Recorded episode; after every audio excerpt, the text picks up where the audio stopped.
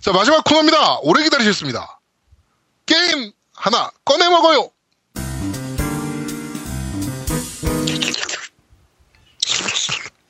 이거 맞나? 아니야. 게임 하나 꺼내 먹어야가 뭘 훑어 먹어야지 그거는. 네.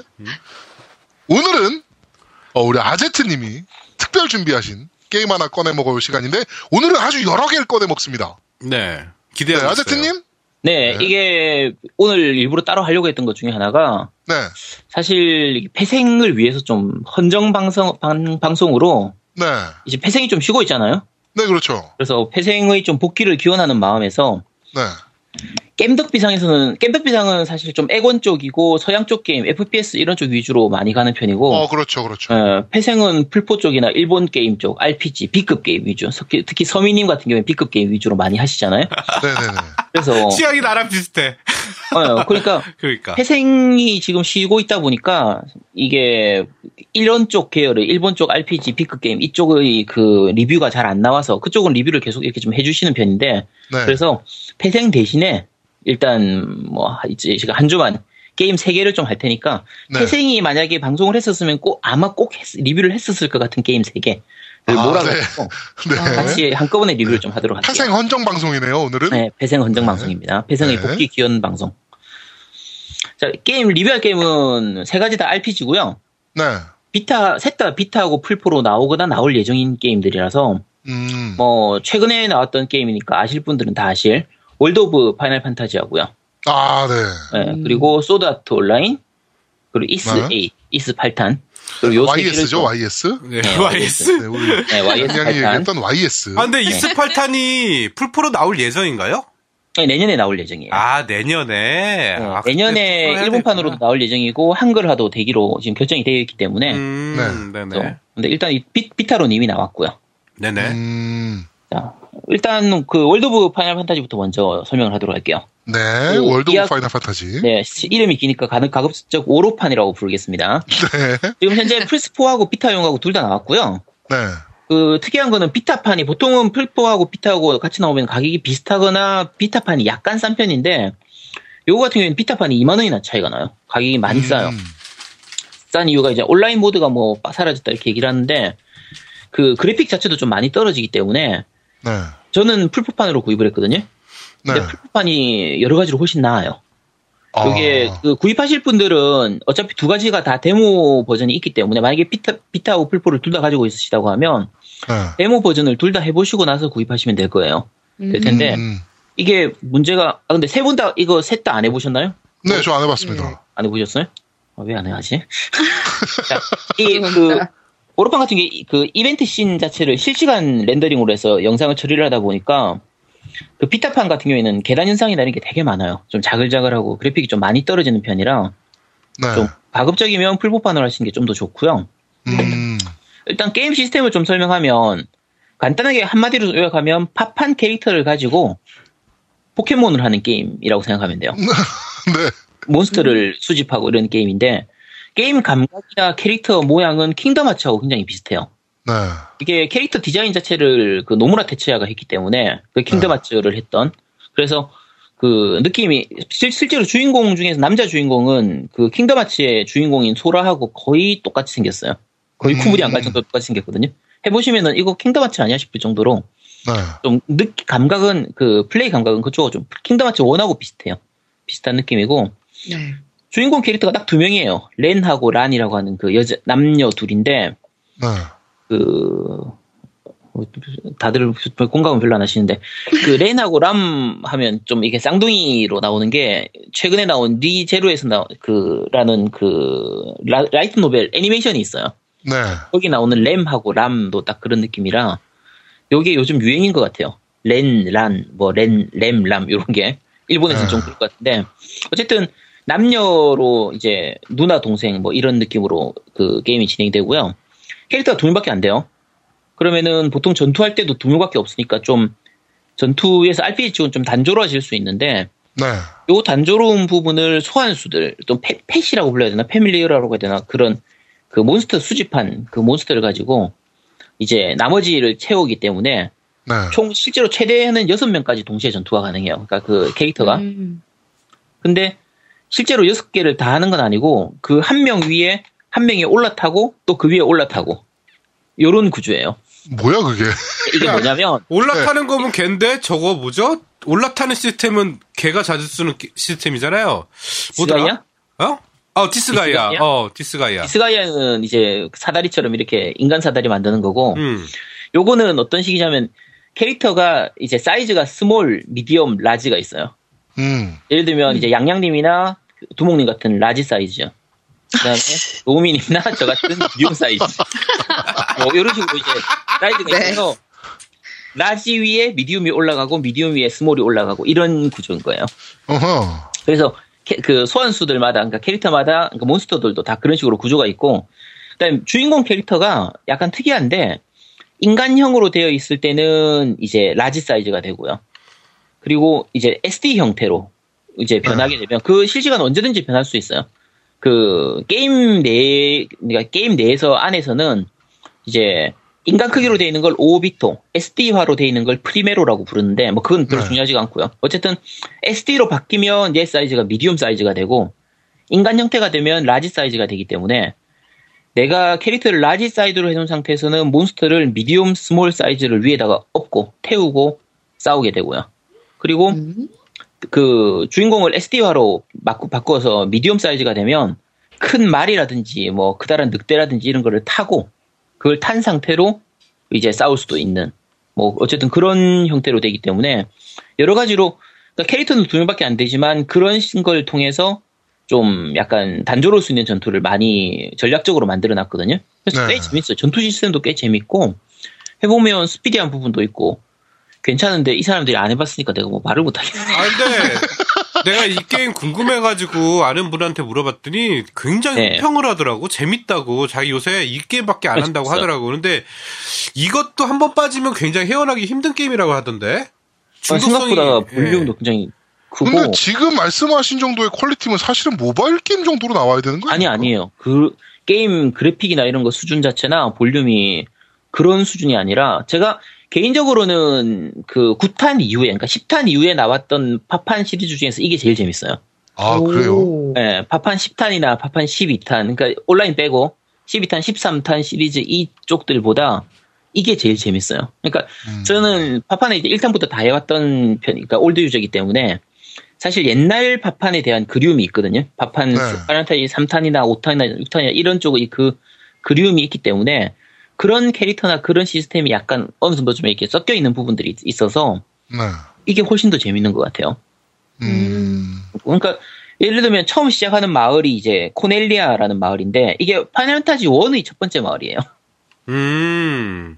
이제 뭐 그런 부분이라든지 그리고 그렇지. 게임을 좀 음. 진행하다 보면 중간에 되면 그 파이널 판타지 10탄의 유나 있죠. 아, 맞아. 얘도- 유나. 예. 예, 유나가 이렇게 그, 그 파판 10의 제일 명장면 중에 하나가 유나가 그 바다 같은 곳에서 어, 예, 그, 저기, 네. 영혼들 영- 이렇게, 예, 보내는 영혼들을 거. 올려 보내는 제일 그러니까 유명한 장면이죠. 네, 정말 유명한 장면이잖아요. 네. 되게 멋있고 아름다운 장면인데 네.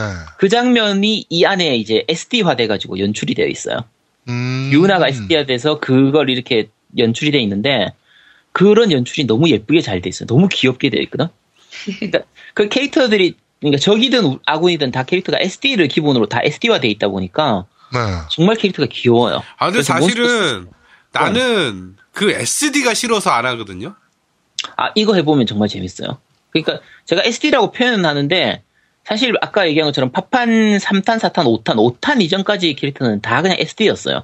음. 그 시절에는 이제 정규 사이즈로는 구- 이좀 게임상에서 구현하기가 힘들었기 때문에 그렇죠. 네. 예, 어쩔 수 없이 SD화를 시켰는데 그 SD만의 맛이 있다 보니까 이제 그런 부분들이 그대로 이제 되게 괜찮은 그래픽으로 음. SD라고 해서 나쁜 그래픽이라는 게 아니라 굉장히 그 잘 구현되어 있기 때문에 네.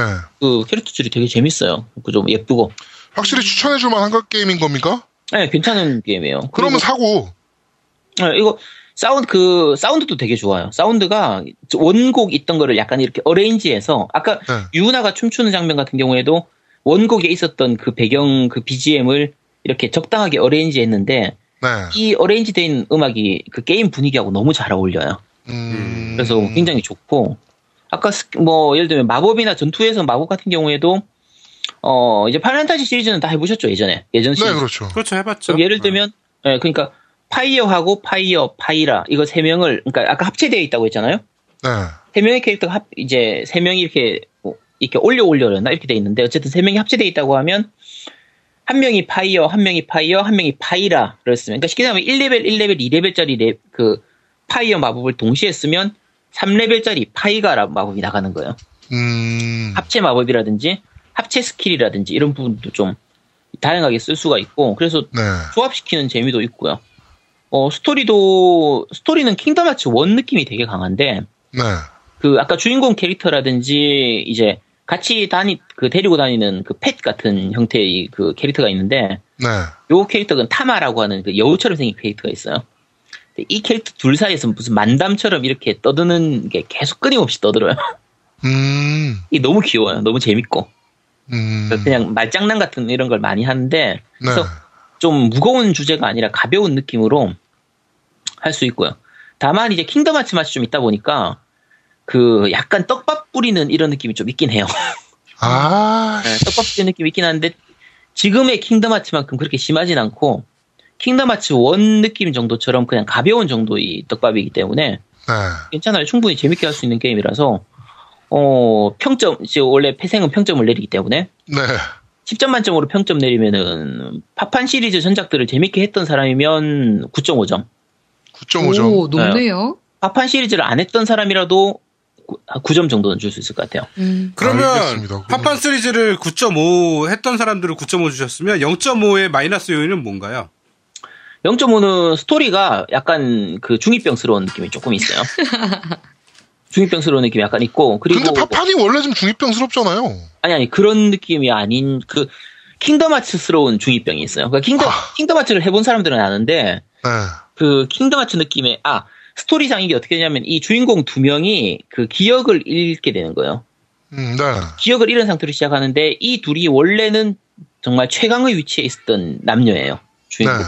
근데 기억을 잃어버리면서 어딘가의 마을에 떨어진 다음에 자기의 기억을 찾아가고 시간을 찾아가는 거의 그런 음. 내용인데 야, 이게 아빠와 딸을 생각하면 박근혜랑 저기 박정희잖아. 갑자기 왜 거기로 가? 근데 어쨌든 개인적으로는 그 기억 상실 정말 싫어하거든요. 네. 기억상 스토리에서 기억 상실 좀 이제 더 이상 안 나왔으면 좋겠는데 이건 이 게임은 그나마 기억 상실에 대한 부분이 게임의 주 메인 스토리로 이렇게 기억을 찾아가는 재미가 있어서 그 괜찮긴 한데 하, 어쨌든 그런 부분들 때문에 좀 약간 아, 중이병스러움. 혹시 이런 건 아니죠? 둘이 남매인데 원래 기억을 잃어갖고 둘이 사랑을 한 거야. 남매인지를 모르고. 아 그런 거 아니야 전혀. 아이, 설마.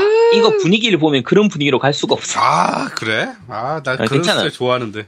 네. 아이씨, 그 좋아한대. 캐릭터 성장하는 것도 재미, 되게 재밌어요. 그게 그 예를 들면 몬스터 키울 때는 그 Mirage Board라고 아 몬스터를 여기서 Mirage라고 불러요. 몬스터를. 네. 네. 근데 Mirage Board라고 해가지고 tech tree 타서 스킬을 찍는 이런 식으로 되는데 이게 10탄에서 나왔던 스피어 보드하고 되게 비슷해요. 그러니까 내가 딱 그 생각 났어. 나 그거 좀 어. 짜증났거든, 그게. 아 근데 그 부분을 말씀드리려고 하는 건데 스피어 보드를 되게 간략화 시켜 놓은 거예요.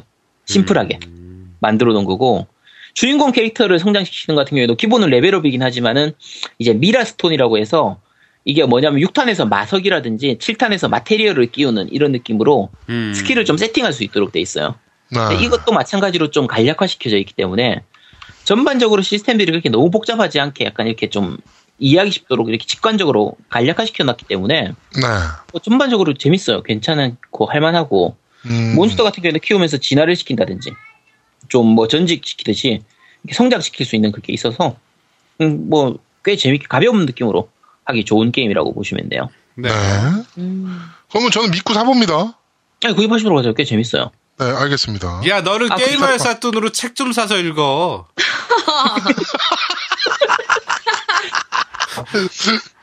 네. 책 좀 책 좀 읽어야지. 아, 아, 그러게요. 아, 요새 책을 좀 못 읽었더니, 씨발, 별소리를 다 듣네요, 제가.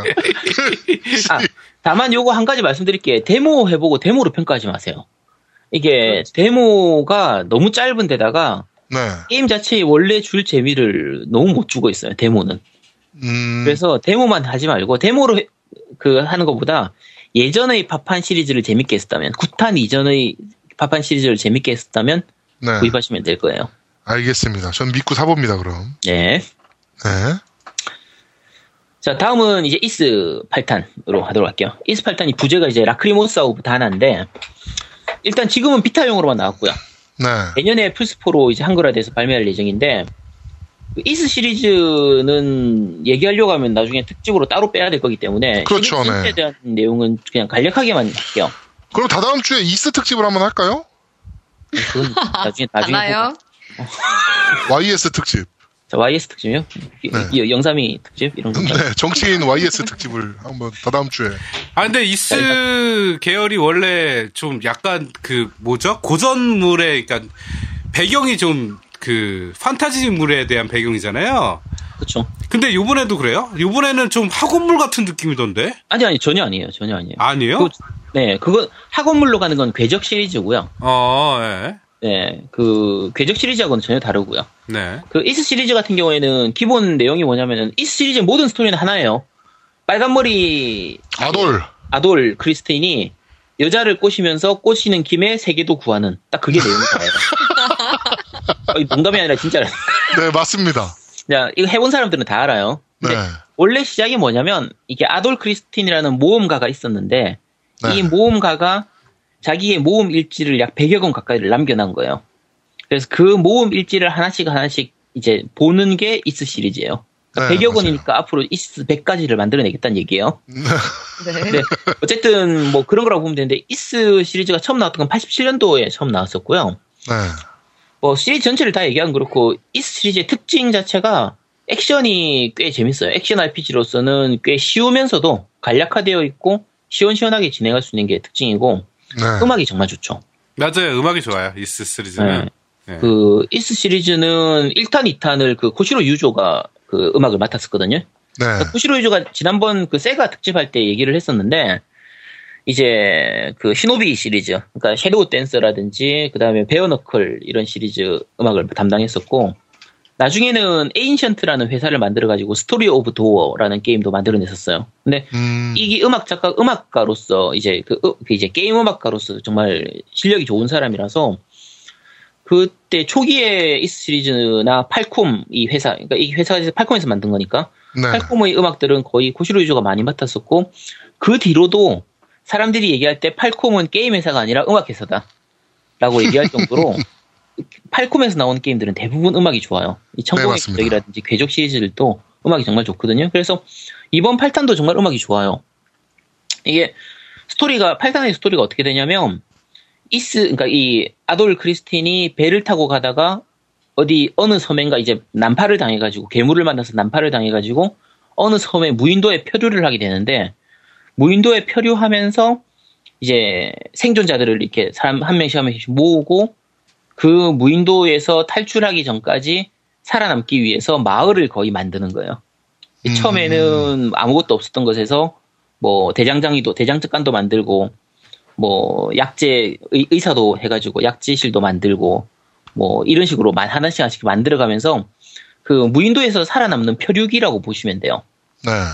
근데 그 표- 아무래도 무인도에서 떨어져 있다 보니까 새로운 모험을 좀 많이 하게 되잖아요. 그렇죠. 그래서 이스 시리즈의 특징인 모험의 느낌을 정말 잘 살리고 있어요. 음, 그래서- 초- 예를 들면 초기에 무인도에 떨어졌으니까 무기가 하나도 없을 거 아니에요. 네. 그래서 처음에는 무기도 녹슨 검 이런 것만 있고 옷이 거의 없어요. 그러니까 장비가 거의 장 방패도 없고 갑옷도 없고 왜냐면 갑옷을 사는 사, 파는 사람이 없으니까. 네. 그래서 초반에 거의 한두 시간 동안 이 파티원들 자체가 장비를 거의 못 갖춘 상태로 게임을 시작하게 돼요. 네. 그런 부분들이라든지 뭐 물약이라든지 이런 거 사는 것도 이제 자- 그냥 상점에서 사는 게 아니라 그 섬 내에서 재료 같은 것들을 채취해 가지고 그걸 가지고 만들어서 이렇게 한다든지 뭐 낚시를 한다든지 낚시하는 낚시 미끼도 바로바로 살 수 있는 게 아니라 그냥 고기 어깨 가지고 이렇게 합쳐 가지고 만들어서 쓴다든지 이런 부분들 때문에 좀 상당히 그 현실적으로 되어 있고 꽤 재밌게 되어 있는 부분들이 있어요. 음, 이스, 그러니까 아까 얘기한 것처럼 모험에 대한 부분들이 좀 괜찮고요. 그리고 제가 사실은 이스를 이거 엔딩을 보고 리뷰를 하려고 했는데 네. 생각보다 볼륨이 굉장히 커요. 아. 전작 근데 원래 이스 시리즈 자체가 좀 볼륨이 좀좀 크잖아요. 아니요 예전 이, 이 전작으로 해당되는 게 셀세타의 수해고 네. 그 앞에 게 Ys 7인데 아, 요 시- 게임 시스템이 딱 거기서부터 시작된 거예요. Ys 7부터 Ys 셀- 셀세타의 수해 Ys 8탄까지는 거의 시스템이 비슷하거든요. 네네. 혹시 앞에 전작들은 해보셨나요? 아니요? 아니요. 나는 Ys 5, 6 이렇게 해본 것 같아. 아, 근데 얘들 데리고 무슨 방송을 저는 Ys 2 Special이 마지막이에요. 꺼져. 자, 이게, 어, 그럼, 그럼, 이거 게임 시스템부터 얘기할게요. 이스 7탄부터 시작된 게, 시- 그건데 뭐냐면, 3인 팟이에요. 네. 그러니까 주인공 한 명이 이스 혼자, 그, 아돌 혼자서 움직이는 게 아니라, 네. 주인공 3명 중에서, 그러니까 3명이서 번갈아 가면서 싸우는 건데, 음. 한 명은 배기, 그러니까 이제, 그, 어쨌든 참격이라고 하는데 배기, 한 명은 찌르기, 돌격기가 되는 거고, 한 명은 타격기예요. 힘으로 그냥 깨 부수는. 음. 그래서 이 세 명을 적의 타입에 따라 가지고 그때 그때 바꿔가면서 싸우는 거예요. 실시간으로. 세 음. 명이 한 파티를 이뤄 가지고 싸우는 거예요. 그럼 저기 예를 들면 좀 단단하게 생기고 뭐 갑옷이 두꺼운 놈처럼 생긴 놈이다. 그러면은 타격기로 깨 부숴야 되는 거고 네. 하늘을 날아다니는 애다. 그러면은 이제 찌르기로 이제 싸, 싸워야 되는 거고 네. 뭐 약간 말랑말랑하게 생긴 놈이다. 그러면 배기로 싸워야 되고 이걸 적을 보면 대강 뭘 써야겠다는 걸 알 수 있도록 이렇게 돼 있는데 네. 그세 명을 실시간으로 이렇게 번갈아 가면서 싸우는데 그게 되게 스피디하게 진행되기 그 이루어져 있기 때문에 부드럽게 이렇게 넘어가기 때문에 꽤 전략적으로 할 수 있고 꽤 재밌어요. 그좀 음. 지루하지 않게 이렇게 만들어 주는 부분들이 있어서 요게 이스 7부터 시작됐던 건데 이제 셀세타의 수혜하고 이번 8탄으로 진행이 되면서 완성이 점점 잘 돼가지고 지금 8탄은 굉장히 완성도가 높아요.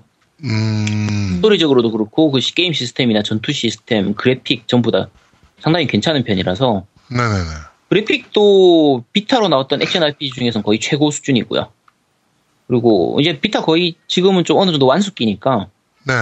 음, 손작 셀스타보다 훨씬 좀 나은 그래픽을 보여주거든요.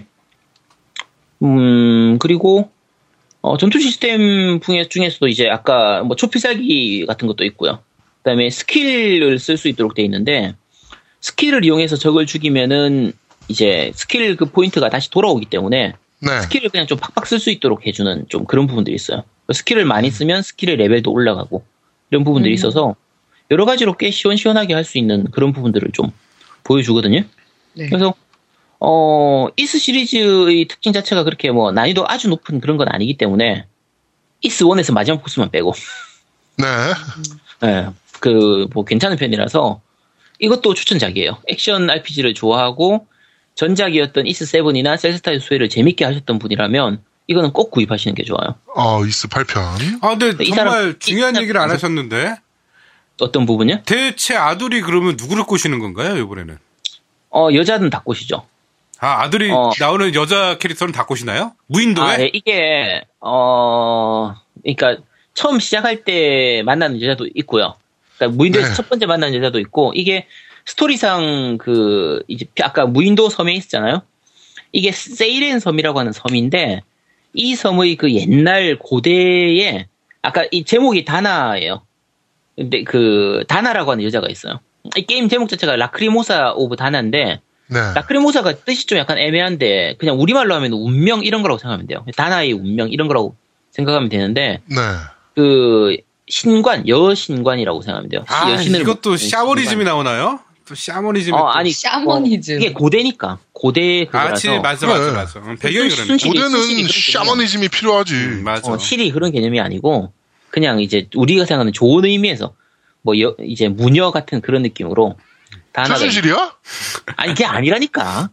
오방색을 중요시하고. 아, 오방색은 안 나오고 한 삼방색 정도 나올지도 모르겠어요. 한방색.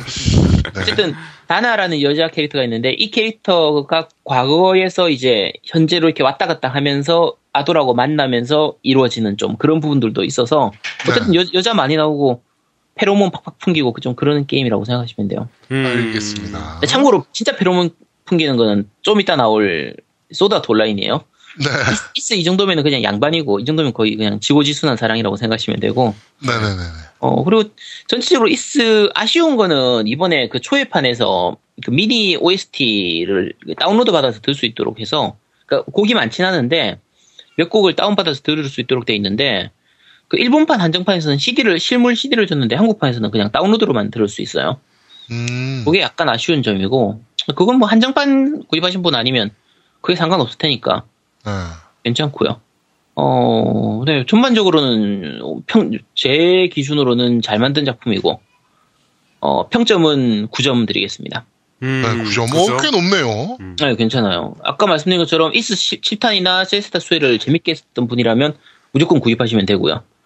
네. 어, 전작을 못 해봤더라도 이게 스토리가 전작 그 이어지거나 이런 건 아니기 때문에 별개의 스토리이기 때문에 음. 어, 전작 못 해봤어도 구입하는데 별로 상관은 없을 거예요.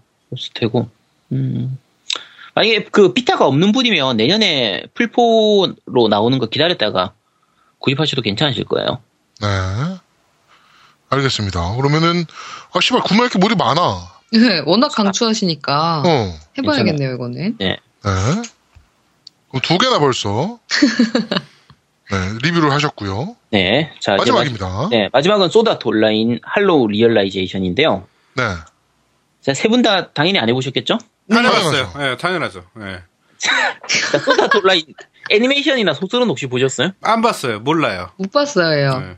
있다는 건 아세요, 혹시? 몰라요. 있다는 건 알아요. 아이씨. 자, 그럼 처음부터 다시 설명할게요. 아니, 왜냐면은, 아, 이거 되게, 그, 이렇게 말씀하시면은 저희가 되게 게임 안 하는 애들처럼 보이는데, 네. 저희 지금 게임이 너무 많이 나왔어요, 근래에. 아이, 그, 그리고, 사실은 아제트님과 저희랑 같은 분류라고 생각하시면 안 돼요. 저희랑 좀 다른 세계에 살고 계시잖아요, 아제트님은. 저희는 민간인이에요. 네, 우리는 아니, 굉장히 평범한 사람들이고, 이거는 뭐야. 아니, 내가 진짜 이 방송 자체가 이번에 목적이 폐생을, 폐생 헌정 방송인데, 네. 폐생분들이면 이거 다 알고 다 해봤을 거예요, 제가. 그러니까 없어요. 저희는. 우리는 폐생이 그- 아니라니까, 우린 폐생분들이 저는 아니야. 미국식이에요. 네. 폐생으로 폐생 화이팅! 해야지, 일단 온라인부터 설명 좀 할게요. 네. 일단 이번에 나온 할로우 리얼라이제이션 같은 경우에는 비타하고 풀포 둘 다 발매는 됐는데, 네. 국내에서 한글화 되고 정발된 거는 풀포판만 한- 그 나왔어요. 비타판은 안 나왔고요. 네. 그 제목에서 Sword Art Online이라고 되어 있기 때문에 온라인 게임이라고 생각하실 수 있는데 제가 앞으로 부를 때는 소아온이라고 부를게요 그냥 이 Sword Art Online이라는 그 자체가 하나의 제목이에요 그냥 이 애니메이션 그 처음 원래 소설로 나왔던 그 제목인데 그 일본에서 굉장히 인기 좋았던 소설이에요 라이트 노벨로 이제 그 이제 카와라 레키라고 하는 작가가 그린 그 쓴 소설인데 라이트 노벨인데 이 사람이 Accel World라는 그 소설도 썼거든요. 네네네. Accel World도 모르시죠, 어차피. 모릅니다. 네. 엑셀월드하고 소다트 온라인이 둘 다 꽤 인기가 좋았어요. 그래서 2011년도였나? 그때는 이 작가가 일본 내 소설 작가 순위에서 2위까지 올랐었어요.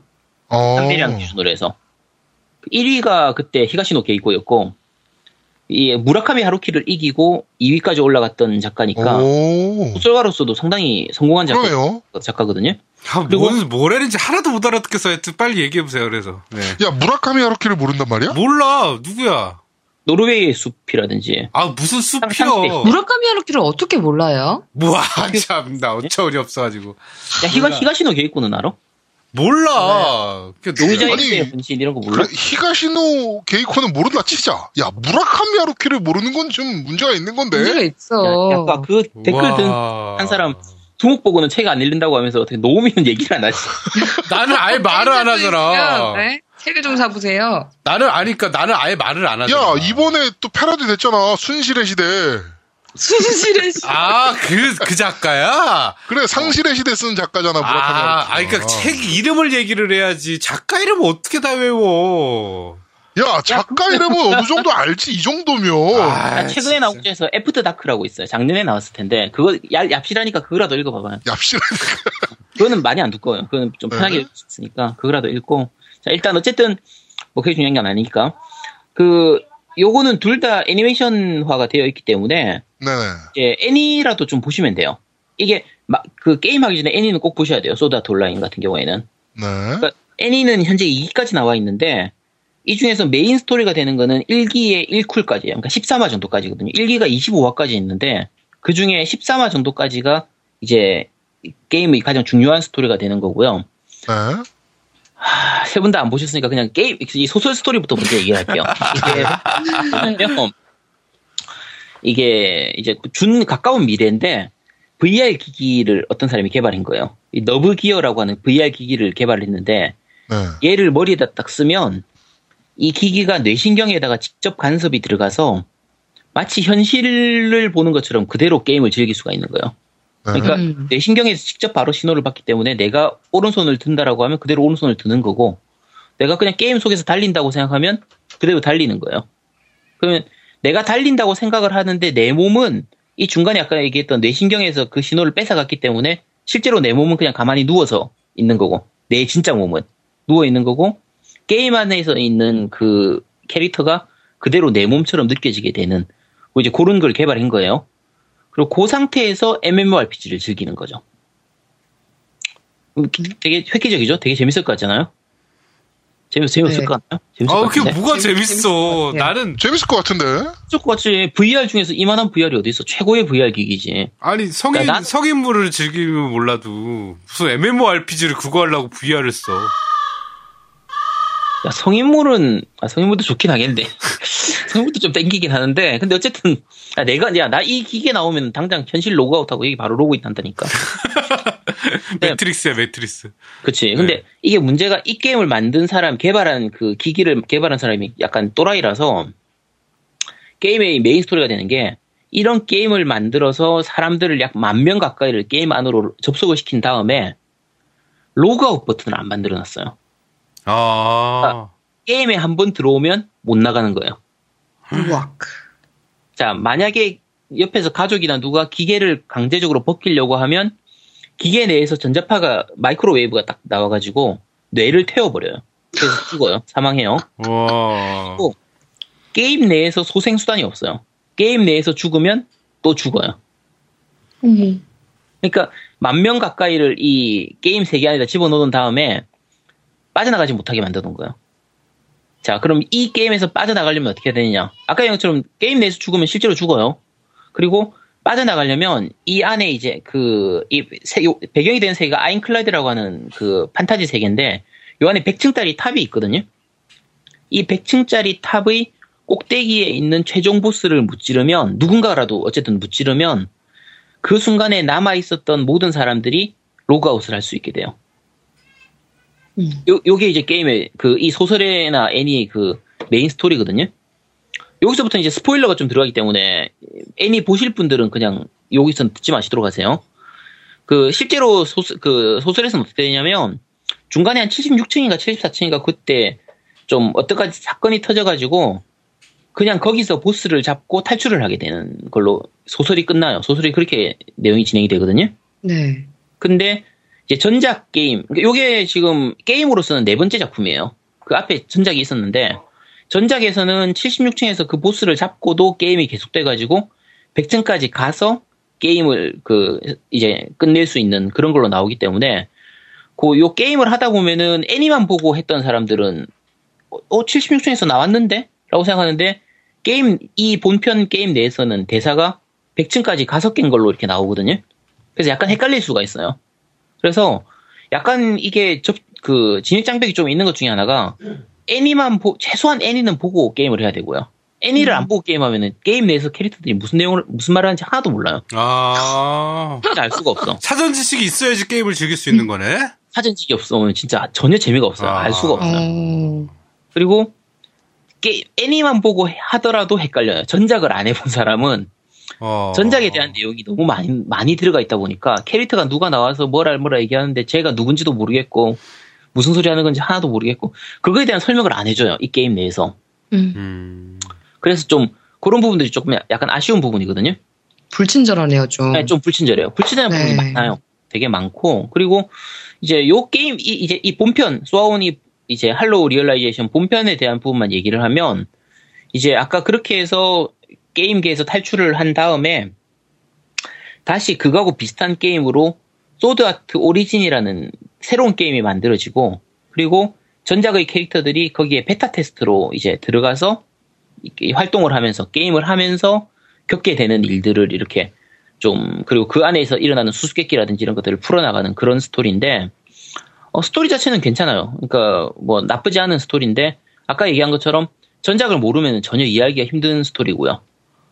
어, 전작을 알고 전, 전작의 팬분들이면 아마 되게 재밌게 하실 수 있을 거예요. 스토리 자체는 되게 흥미진진하니까 어, 어쨌든 그런 부분들이 있고요. 그리고 그래픽이나 사운드는 그래픽은 그냥 아주 좋진 않아요. 사실 그냥 그럭저럭한 정도 그래픽인데 최근에 사실 그 일본 게임 제작사들이 기술력이 너무 떨어졌다고 해야 되나?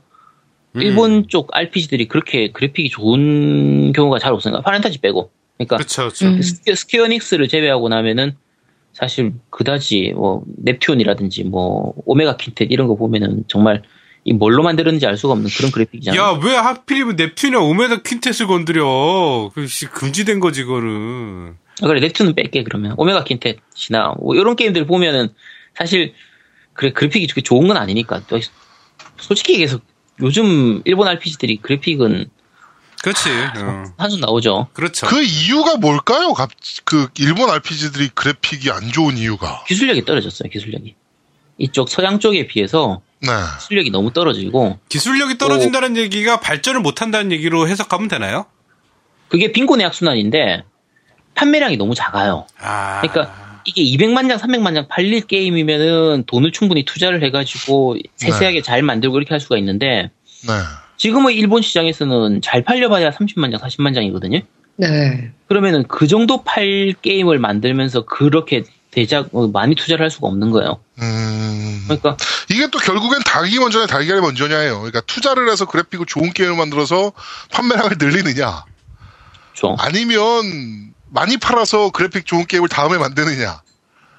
네, 근데 음. 지금 좀, 그러니까 좀 아, 요새 일본 게임들 보면 전체적으로 그래픽이 좀 많이 떨어지는 모습들을 좀 많이 보이고 있어서 실제로. 그렇죠. 네. 그 지금 상태에서 일본 RPG 중에서 돈을 많이 투자하고 그래픽 제대로 뽑아내는 건 Final Fantasy밖에 없거든요. 그렇죠, 네. 그 Dragon Quest도 그렇게 안 돼요. Dragon Quest는 사실 역대 대대로 항상 그 외주 제작을 했었기 때문에 그렇게 그래픽이 아주 좋고 이런 게임들은 없었거든요. Dragon Quest는. 근데 이제 Final Fantasy 같은 경우에는 이제 그래픽에다가 돈을 쏟아붓고 음악이나 여러 가지로 말 그대로 블록버스터로 만드는 그런 게임이기 때문에 Final Fantasy를 제외하고 나면 Tales 시리즈도 마찬가지고 최근에 평이 좋은 페르소나 5 같은 경우에도 뭐 그래픽이 아주 좋고 그 게임 자체는 재밌어요. 게임 자체는 재밌고 괜찮지만 그래픽이 아주 좋고 뭔가 화려하고 블록버스터급이다 이렇게 말하기는 좀 힘들죠. 음. 그렇죠, 네. 뭐 예, 그렇습니다. 어쨌든, 네, 그런 부분들이 있고요. 근데 그래도 전작들하고 비교하면 훨씬 좋아졌어요. 이 음. 아까 아 요 얘기를 먼저 안 했네요. 이게 그 게임으로서 네 번째 작품이에요. 소아온 게임 중에서는 원래 1탄으로 나왔던 게 PSP로 나왔던 Infinity Moment라는 게임이 있었고요. 네. 그리고 Vita로 나왔던 게 Hollow Fragment라는 게 있었고 그 뒤로 Lost Song이라는 게 나왔었고요. 그러고 그걸 합쳐가지고 플스4로 이식했던 게 Director's Edition이라고 나왔었는데 어 그냥 딱 잘라게 하면 네 가지 다 그냥 하지 마세요. 이- 아마 팬이면 이미 하지 말라고 해- 제가 얘기하기 전에 이미 했을 테고요. 네. 팬이 아니신 분은 아직 안 했을 텐데 아직 안 하신 안 하신 분은 그냥 하지 마세요. 뭐야. 아니 농담이 아니라 이게 진지하게 얘기하는 거예요. 게임 자체가 그냥 진지하다. 캐릭터 캐릭터만 믿고 너무 막 만들어서 그냥 팬들은 이걸 그냥 게임으로 한번 즐겨보고 싶다라는 그게 있어서 그냥 사긴 샀었는데 네. 팬이 아닌 분들한테 이걸 새로 사서 해보라고는 죽었다 깨어나도 못하겠어요. 오. 그럴 만한 게임은 아니거든요. 그래서 이제 어쨌든 전작들은 하지 마시고 요게 전작들에 비해서는 이번 편이 훨씬 좋아지긴 했어요. 그래픽도 많이 좋아졌고 사운드는 뭐 아주 좋은 건 아닌데 그냥 그냥 저냥 할만해요. 괜찮고 네. 게임 시스템을 좀 약간 설명을 할게요. 이게 진짜 온라인 게임을 하는 것처럼 만들어져 있어요. 이게 스토리 자체가 온라인 게임을 하는 걸 이제 전제로 하고 있기 때문에 네네. 그러니까 실제 게임 내에서 어떤 캐릭터가 온라인 게임을 하고 있는 모습으로 보여주기 때문에 진짜 온라인 게임처럼 만들어져 있는데 네. 이 재밌는 게 user interface가 UI가 정말 심할 정도로 Final Fantasy 14탄하고 너무 비슷해요. 음. 어. 파판 14탄이 온라인이니까 파판 14고 이제 이 캐릭 그 아이템 창이라든지 전투 창이라든지 전투 모습이라든지 이벤트 벌어지는 거라든지 여러 가지가 너무 비슷해요. 그래서 그냥 대강 보면 파판 14 아니야? 이렇게 할 만큼 비슷하고 네. 퀘스트 진행 방식도 굉장히 비슷하고요. 다만 이제 일단은 온라인 게임이 아니기 때문에 약간은 이렇게 좀 간략화되어 있는 부분들은 좀 있고요. 그 level up에 따라서 skill tree 찍는 것도 있는데 이게 Monster Hunter처럼 무기가 좀 다양하게 준비되어 있어가지고 뭐 장검이라든지 뭐 이제 일본도 장도라든지 한손검, 뭐 단도 이런 식으로 해서 각 무기별로 모션도 좀 다르고 다양하게 돼 있는데 아 이게 문제점 중에 하나가 이 원작을 했던 분들은 알아요. 원작을 했던 분들은 이 캐릭터가 한 손검으로 일정 이상까지 skill을 올리면 원작 네. 내에서 이도류를 얻을 수 있게 돼요. 음. 음. 근데 그게 이 게임에서도 들어가 있거든요. 그러다 보니까 강제적으로 그냥 한 손검을 하게 돼요. 아, 무조건? 어차피 skill을 한 손검을 찍어서 올려야 이도류를 얻을 수가 있으니까. 네네네네. 그래서 거의 100, 10명 중에서 9명은 다 한 손검 써요. 그냥. 음. 뭐야? 왜냐면 이 게임을 하는 사람들 자체가 대부분 팬들이다 보니까 네. 원작의 팬이니까 팬이니까 원작에서 나왔던 그 이도류를 쓰기 위해서 이제 그걸 써야 되는 거예요. 그리고 캐릭터 같은 경우에도 캐릭터 customize가 되는데 그 캐릭터 customizing으로 뭐 외모라든지 성별, 뭐 키, 뭐 이런 것도 남자 여자 다 할 수 있어요. 그래서 customize는 되는데 이것도 마찬가지예요. 그 원작의 그 캐릭 주인공 이름이 키리토라는 남자인데 네. 남자로 해서 키리토로 해야 이제 음성에서 그러니까 이제 대화를 할 때 음성에서 키리토라는 이름을 불러주고 남자 뭐 목소리가 그대로 나와요. 만약에 키리토 말고 다른 이름을 해버리면 해- 하고 여자로 해버리면 대화가 제대로 안 되는 거예요. 이상하게 꼬여요. 아, 뭐야? 그러다 보니까 강제적으로 키리토라고 하고 남자로 해야 돼. 뭐야, 그게. 아, 진짜 이상하다. 어, 캐릭터 커스터마이즈는 있는데 강제로 그때 웬만하면 다들 그냥 남자로 해서 키리토로 해요. 이 플레이 하는 사람들이. 그래서 좀 그런 부분들이 있어서 좀 어느 정도 약간 플레이를 강제하는 부분들이 있다 보니까 네. 팬들은 재밌는데 팬이 아닌 분들은 좀 짜증나죠. 많이, 네, 짜증날 거예요. 좀 그런 부분들이 있고요. 그 일단은 온라인 멀티플레이도 가능은 해요. 전투가 가능은 한데 일반적인 MMORPG 같은 그런 게임은 아니고 4인팟까지 가능하거든요. 네. 4인팟에서 각자 1인당 NPC 한 명씩을 데리고 그 플레이를 하기 때문에 플레이어 캐릭터 4명하고 NPC 4명하고 해서 총 8명의 그 파티 페- 파티를 해서 그 어? 게임을 하는 방식이라고 생각하시면 되고요. 아, 일반 싱글 플레이에서도 이제 플레이어 캐릭터 한 명하고 NPC 3명이 같이 해서 4인팟으로 게임을 하게 돼요. 그러니까 이제 온라인 게임을 하는 것 같은 그런 감각을 주기 위해서 이제 AI 3명이 같이 우리 편 파티가 되는 거죠. 음. 음. 그래서 그 온라인 게임을 하고 싶지만 이제 온라인 게임에 대한 좀 거부감이 있는 사람도 있거든요. 왜냐하면 다른 사람들을 만나야 되고 사귀어야 되고 좀 파티를 해야 되고 이런 거에 대해서 좀 약간 꺼려하는 분들 같은 경우에 네. 마치 온라인 게임을 하는 느낌으로 싱글 플레이를 할 수 있으니까 어, 그런 분들한테는 추천할 만한 한 부분도 좀 있긴 해요. 음. 있고요. 근데 이제 단점이 너무 불친절해요. 이게 퀘스트 진행 시에 안내도 너무 없고 맵으로 확인하는 것도 좀 힘들고 예를 들면 예를 들면 마을 맵이 없어요. 마을 내에서 맵이 없고 중간에 퀘스트 같은 게서 원하는 뭐 누구 누구 NPC 누구를 찾아가라 누구하고 대화를 해라 근데 맵이 거 없잖아요. 맵이 없고 그 NPC가 어디 있는지를 알 수가 없어.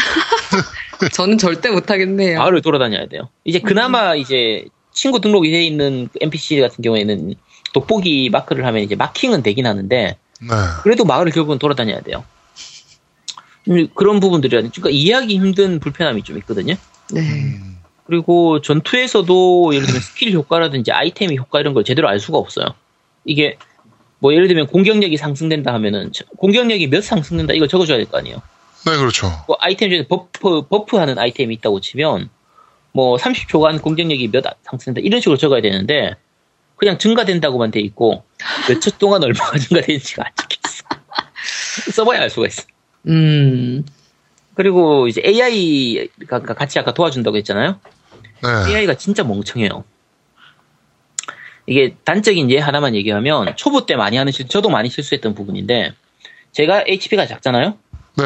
그러면은 그게 명령을 해서 팀원한테 회복하라고 명령을 하는 게 있어요. 그럼 당연히 내 체력을 회복시켜줘야 될 거 아니야. 그렇죠. 근데 내가 체력을 회복하라고 하면 자기들 체력을 회복하고 있어. 뭐야, 씨발. 그럼 내 체력은 내가 물량 먹어서 회복해야 돼요. 뭐야, 그게. 오. 이, 이해하기가 힘든 부분들이 좀 있고 아까 얘기한 것처럼 스토리도 좀 불친절하죠. 원작 모르는 사람은 거의 내용 파악이 불가능할 정도 수준이니까. 네. 그리고 약간 이해하기 힘든 요소 중에 하나가 연애 요소가 들어가요. 어, 연애 요소가 뭐냐면 아까 NPC 플레이어하고 대화라든지 같이 사냥을 한다든지 뭐 이런 걸 통해 가지고 호감도를 쌓아서 이제 호감도가 어느 정도 쌓이면 마을 내에서 같이 손잡고 걸어 다닐 수도 있어요. 네. 손잡고 마을 산책을 해요. 마을 산책해서 뭐 딴 걸 할 수 있는 건 아니에요. 그냥 마을 산책하는 것 뿐이에요. 산책을 하면서 뭔가 새로운 게 생기는 것도 아니고 그렇게 해서 호감도가 올라가면 같이 손잡고 여관에 가서 살 수도 있어요. 네. 여관에 가서 잠만 자요, 진짜 그냥. 같이 누워가지고 뭐 네. 뭔가를 손만 덮거나- 잡고? 손만 잡고 아, 씨발. 할게요. 아무것도 안 해. 깠네. 어, 옷을 벗고 자는 것도 아니고 아무 의미 없어. 그냥 잠만 자요. 어, 이 게임 평점 4점. 근데 뭔가 주는 것도 아니고 그냥 네. 잠만 자. 아, 아무것도 안 역같네. 뭔가가 달라지는 것도 없어. 뭐 전투에서 뭔가 능력치가 좋아진다 이런 것도 없고 그냥 네. 잠만 자. 어, 이걸 왜 하는지 알 수가 없는 거죠. 연애 요소를 왜 넣는지를 알 수가 없거든요. 그렇죠. 그리고 이제 중간중간에 이벤트 씬이나 이런 것도 있는데 이벤트 씬이 전투하고 별개로 전- 전투나 스토리하고 별개로 진행되기 때문에 네. 그냥 이제 사이드 스토리로 보는 재미는 있는데 원작을 다 해왔고 전작을 다 해왔던 사람들한테는 재밌지만 그렇지 않은 사람들한테는 정말 시- 버튼만 계속 누르고 그냥 대화 넘기는 스킵하는 수준밖에 안 되니까 왜 있는지 알 수가 없는 그런 게 돼버리거든요. 짱나네. 짠나 보였어요. 그래서 딱 잘라 얘기하면 이게 원작의 정말 좋아했던 팬이다. 그러면 평점이 한 8.5 정도는 돼요. 음. 근데 원작을 아니, 안 4점. 그래 원작을 안 해본 사람이면 한 6점 정도밖에 안 돼요. 6점. 되게 많이 주네. 6점이면은 뭐 많이 주는 편 아닌데. 아, 많이 주는 게 아니죠. 아 근데 지금 계속 얘기하는 게 그 원작을 하지 말라 그러고 그죠? 원작을 아니 아니 아니 해보지 말. 그게 아니고 그게 아니고 전작 전작. 아 그러니까 전작을 해보지 말라 고 전작- 그러잖아 지금. 아 최소한 그것만 하면 돼요. 애니만 보면 돼요. 애니 일기만. 아, 그러니까 애니 애니 일기만 애, 애니를 보고 이 게임을 하면 되는 거예요? 그럼 8점인 거예요? 애니 일기를 보고 하면 한 7점 7.5점 정도. 아 왜 점수가 또 바뀌어? 그러면 애니 2기까지 다 보면 그러니까 2기까지 다 봤는데 재밌다고 하면 저 같은 경우에는 소아원을 되게 좋아해요. 게임 아. 이 소설 자체를 소설도 좋아하고 애니도 좋아하고 이거 좋아하시는 분들 많아요. 많아요. 우리 애도 음. 되게 좋아하거든요. 네. 우리 애가 이거를 제가 이 소아원 애니를 한 네 번쯤 봤어요. 우리 애도 한 다섯 번 정도 봤고 오. 어, 되게 좋아요. 이- 되게 재밌긴 재밌어요. 재밌긴 한데 그래서 원작을 좋아했기 때문에 그냥 팬심으로서 한다고 하면 뭐 괜찮은데 그래서 애니를 먼저 한번 봐보시면 돼요. 애니를 보고 재밌더라라고 하면 게임을 구입하시도록 하고 애니 봤는데 별로 재미없더라 하면 그냥 구입하지 마세요. 이건 음. 그 이거 애니가 그 애니 플러스 통해 가지고 이제 정식 수입돼 있기 때문에 네. 바로 보실 수 있거든요. 어, 제가 한번 볼게요. 네. 요새 애니메이션 많이 보니까. 네, 이건 애니를 먼저 보고 애니가 재밌으면 게임을 구입하시면 되고 애니가 재미없으면 아예 사지 마세요. 그냥 구입하지 마 음. 하시는 게 나아요. 아, 알겠습니다. 안 사는 걸로.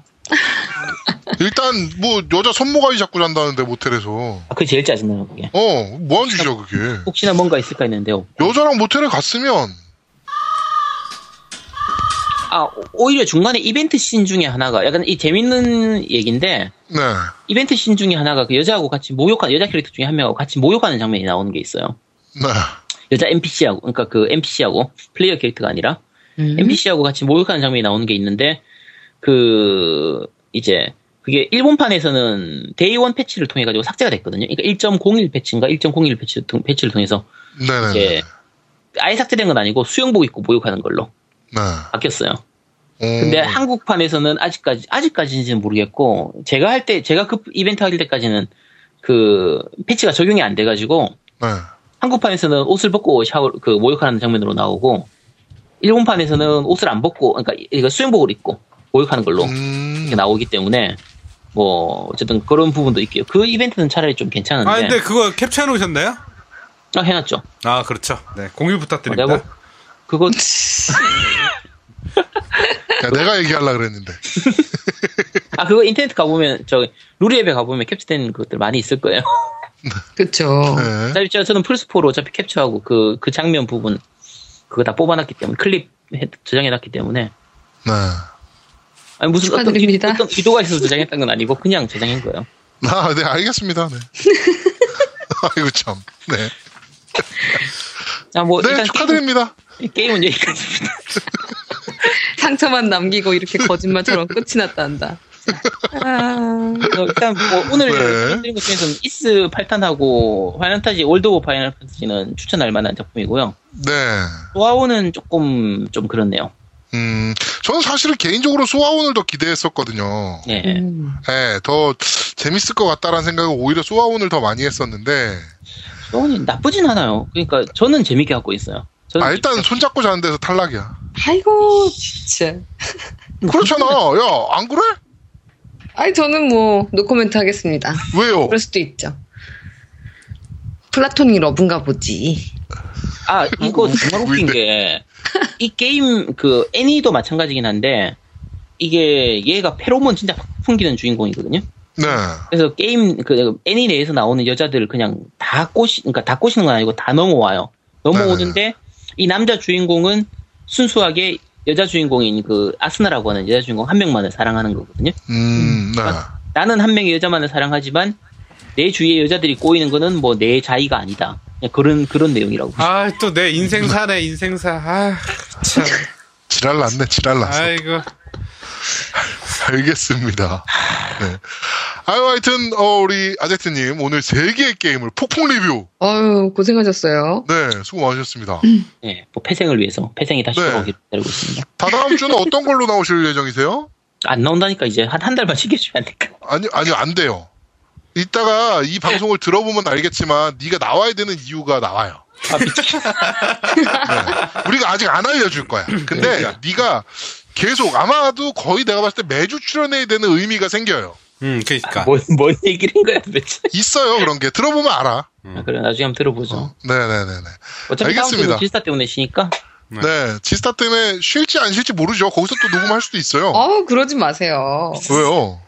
에? 아, 부산까지 가서 뭘 녹음을 합니까? 나는 안 해. 왜? 두 분이 행복하게 잘 사랑하세요. 나도 안 해, 양념 없으면. 나도 안 해 양념 없으면. 됐어, 그럼 그럼. 다음 주 방송은 간만에 한, 한 주 쉬는 걸로. 어, 그렇죠. 네. 예, 예. 네. 이번 주 방송이 거의 3시간이니까 그러니까. 네. 거의 3시간이 아니고 3시간 넘었네요. 아니야, 3시간 가까이 됐어요. 예. 네. 하여튼 뭐 그런데 하여튼 어, 이번 주 방송 3시간이니까 나 아껴 들으세요. 네. 저희 다음 주 방송 쉽니다. 저희 네. 지스타 가요. 아껴서 꺼내 네. 먹어요. 네. 아껴서 드세요. 네. 하여튼 저희는 한 주 쉬는 걸로 네네. 이렇게 하도록 하겠습니다. 자. 하여튼 어, 게임 여러 개 꺼내 먹어요는 여기까지 진행하도록 하겠습니다. 네. 아이, 고생하셨습니다. 자, 겜덕비상 24화 시대 유감편은 여기서 모두 마무리하도록 하겠습니다. 저희가 정치 얘기를 계속 했는데, 우리 아제트님은 이번 그 박근혜가 내려올 거라고 생각하시나요? 안 내려올 거라고 생각하시나요?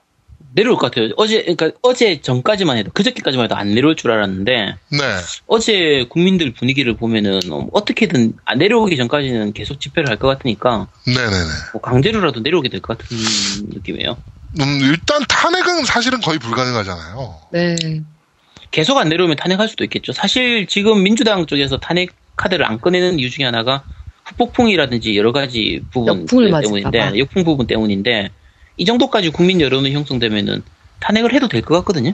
근데 탄핵을 하더라도 문제가 뭐냐면은, 그게 어느 쪽에서 걸리든지 간에 걸리면은 그 걸린 쪽에서 욕- 엄청나게 욕을 먹게 되기 때문에 그렇죠. 예를 들면 새누리당에서 탄핵을 반대해가지고 탄핵이 안 됐다 그러면 그러면 새누리당이 또 새누리당 개혁 개작살 네. 날 거고. 새누리당이 작살을 테고 헌재에서 걸렸다가 하면 또 헌재가 그 책임을 져야 되니까 그렇죠. 아마 일단 통과만 되면 그냥 그 발의만 되면은 통과는 될 것 같아요. 지금 분위기로. 지금 방법은 계속 이런 식으로 해서 내려오게 하는 방법밖에 없는데 나는 박근혜가 이 정도로 말이 안 통할 거다라고 생각을 하니까 아 참 어렵네요. 그렇죠. 하, 네. 그러게요. 하여튼 대한민국 국민들 진짜 고생 많으십니다. 요새 참 별것도 아닌 거 가지고 이렇게 별게 아니라니, 씨, 좀 말을 말. 신경을 써야 되고 음. 존나 씨발 인간도 아니고 닭대가리 가지고 지금 이렇게 논쟁을 하고 있으니 저도 별것도 아닌 거지 솔직히. 아니야. 다음번 방송 그냥 때는 다음번 방송은 미친년- 오- 오프닝에서 그냥 하야했다는 얘기 하면서 시작했으면 그러니까요. 아우 그럼 속이나 시원할 것. 같아. 소름 돋았어요, 방금. 네. 그러면 오프닝 곡을 뭘로 할까? 아, 씨발, 또 고민해야 되잖아. 하야 했을 때 대비해서. 티야. 아, 어? 희야? 희야. 희야. 그럴까요? 아니면 이승환이 덩크슛 부를 때, 응. 이번에 그 행사장에서, 어, 주문, 주문 외웠잖아요. 어, 야발라바 희기야를 하야라 박근혜로 했거든요. 음, 음. 네, 그런 거를 좀 깔든가. 하야가 해도 되지 하야가. 네, 하야, 아, 하야가 해도 하야가 되네. 좋다, 하야가. 네, 하여튼, 하여튼 고생 많으십니다. 네, 그리고 미국에 사시는 분들 심심한 위로의 말씀을 드리도록 하고요. 야 우리가 거기 위로할 때가 아니야. 함께 위로합시다. 야 우리가 하긴 4년, 거기는, 우리가 4년 동안 겪었던 걸 이제 미국도 4년 동안 겪게 되겠지. 거기는 4년밖에 안 되니까, 그래도 미국은. 하긴 재선되면 8년이긴 해. 네. 하여튼, 그렇긴 합니다. 네, 하여튼, 고생 많으십니다. 네. 저희, 겜덕비상 24화 시대 유감 편은 여기서 모두 마무리하도록 하겠습니다. 정말 유감입니다. 네. 어, 저희는 다음 주에, 어, 박근혜 하야, 라는 기쁜 소식과 함께 여러분들에게 다음 주가 아니고요. 다음, 다음 주는 쉬고요. 다다음 주, 주에. 네, 다다음 주에 어 박근혜 하야와 함께 여러분들을 찾아뵙도록 하겠습니다. 어? 네. 그러면 여기까지 모두 마무리하도록 아, 하겠습니다. 저희는 잠깐만요. 다음 주에 아 다다음 잠깐만요. 주에 아, 네. 잠깐만, 잠깐만요. 그 지스타 광고를 좀 드릴 건데요. 자, 지스타 저희가 있을 거예요. 있긴 있는데, 어, 일단 공개적으로, 아, 그러니까 비공식적으로는, 어, 저는 그 19일 날 아빠, 아빠, 아빠네 가서 점심을 먹기로 했습니다. 네, 19일 날. 19일 날, 그러니까 왜냐면, 아빠, 아빠, 아빠 동네 삼계탕에서 네. 그 다음 주 금요일까지 저기 간대요. 저기 부모님 모시고 일본 갔다 온다고 토요일 날 오라고 네. 하더라고요. 네. 그래서 동네 삼계탕을 토요일 날 어, 점심 때 가서 어, 먹는. 음. 아제트 갈 수 있습니까? 점심이면 못 가죠. 난 3시에 진료 끝나는데. 그지. 그러니까 일단 조금 늦게 가지. 좀 늦게 그러니까. 갈까? 좀 늦게 가도 되죠. 네. 음. 어. 아, 근데 나 저기 하여튼- 일요일 아니 토요일 날 올라와야 돼서 그 시간에 좀 봐야 되겠네. 하여튼 알겠습니다. 음. 네. 네. 그리고 아 우리는 어차피 못 간다. 음, 너희는 계속 나는-. 방송 들어야 나는 되니까. 19일 날, 어, 뭐 이거 방송 들으시는 분들 혹시 지스타 오시면 19일 날 4시 반부터 소니 플레이스테이션관에서 어, 위닝 11 중계가 있습니다. 음, 음. 네, 거기 이제 제가 해설을 하게 됐고요. 음. 우리 림바가 캐스터를 하게 됐습니다. 네. 네, 그래가지고 거기서 행사가 있을 예정이니까 많이 와서 지켜봐 주셨으면 좋겠고 또 18일 날은 양양님이 또 방송이 있죠. 네, 저희가 플레이스테이션 부스에 부더비가 초청을 받아가지고 거기서 어, 네, 이제 방송 안 하잖아, 근데. 안 하는데 초청을 받았어요. 저희도 네. 참 의문입니다. 왜 그랬는지. 근데 거기서 그래서 저희가 한 2시간 가량 어, 타이틀 플레이도 할 거고 뭐 여러 가지 방송처럼 진행을 할 거예요. VR도 써보고 이런 식으로. 네. 그래서 아직 시간이 좀 미정이라 뭐 나중에 오실 분들은 한번 알아서 네. 갔다 오시면 알아서. 저희가 밴드에다가 네, 네. 밴드에다가 한번 공지를 할게요. 시간 아 확정이 좋아요 되면. 좋아요. 네. 네. 알겠습니다. 그럼 지스타에서 뵐 수 있는 분들은 직접 한번 뵙고 소주 한 잔 할 수 있으면 소주 한 잔 할 수 있는 시간을 가질 수 있었으면 좋겠습니다. 일단 저희가 전체 보이는 거는 18일 밤이겠죠. 18일 밤. 네, 18일날 밤이겠죠, 저희는. 네, 네. 네. 그렇죠. 네. 아제트도 18일날 밤에는 시간을 빼놔야 됩니다. 야, 물어보지도 않고. 어, 알았어, 알았어. 오케이. 네. 오케이. 네, 알겠습니다. 그럼 18일날 밤에, 어, 아제트님네 집 옥상에서, 아, 아제트네 그 한의원 옥상에서 고기를 구워 먹는 걸로 저희는. 네. 아, 그, 아, 그 옥상은 이제 못 쓰게 됐어요. 그, 아, 그래요? 그 지난번에 먹고 나서 건물주가 궁시렁궁시렁 해가지고. 아.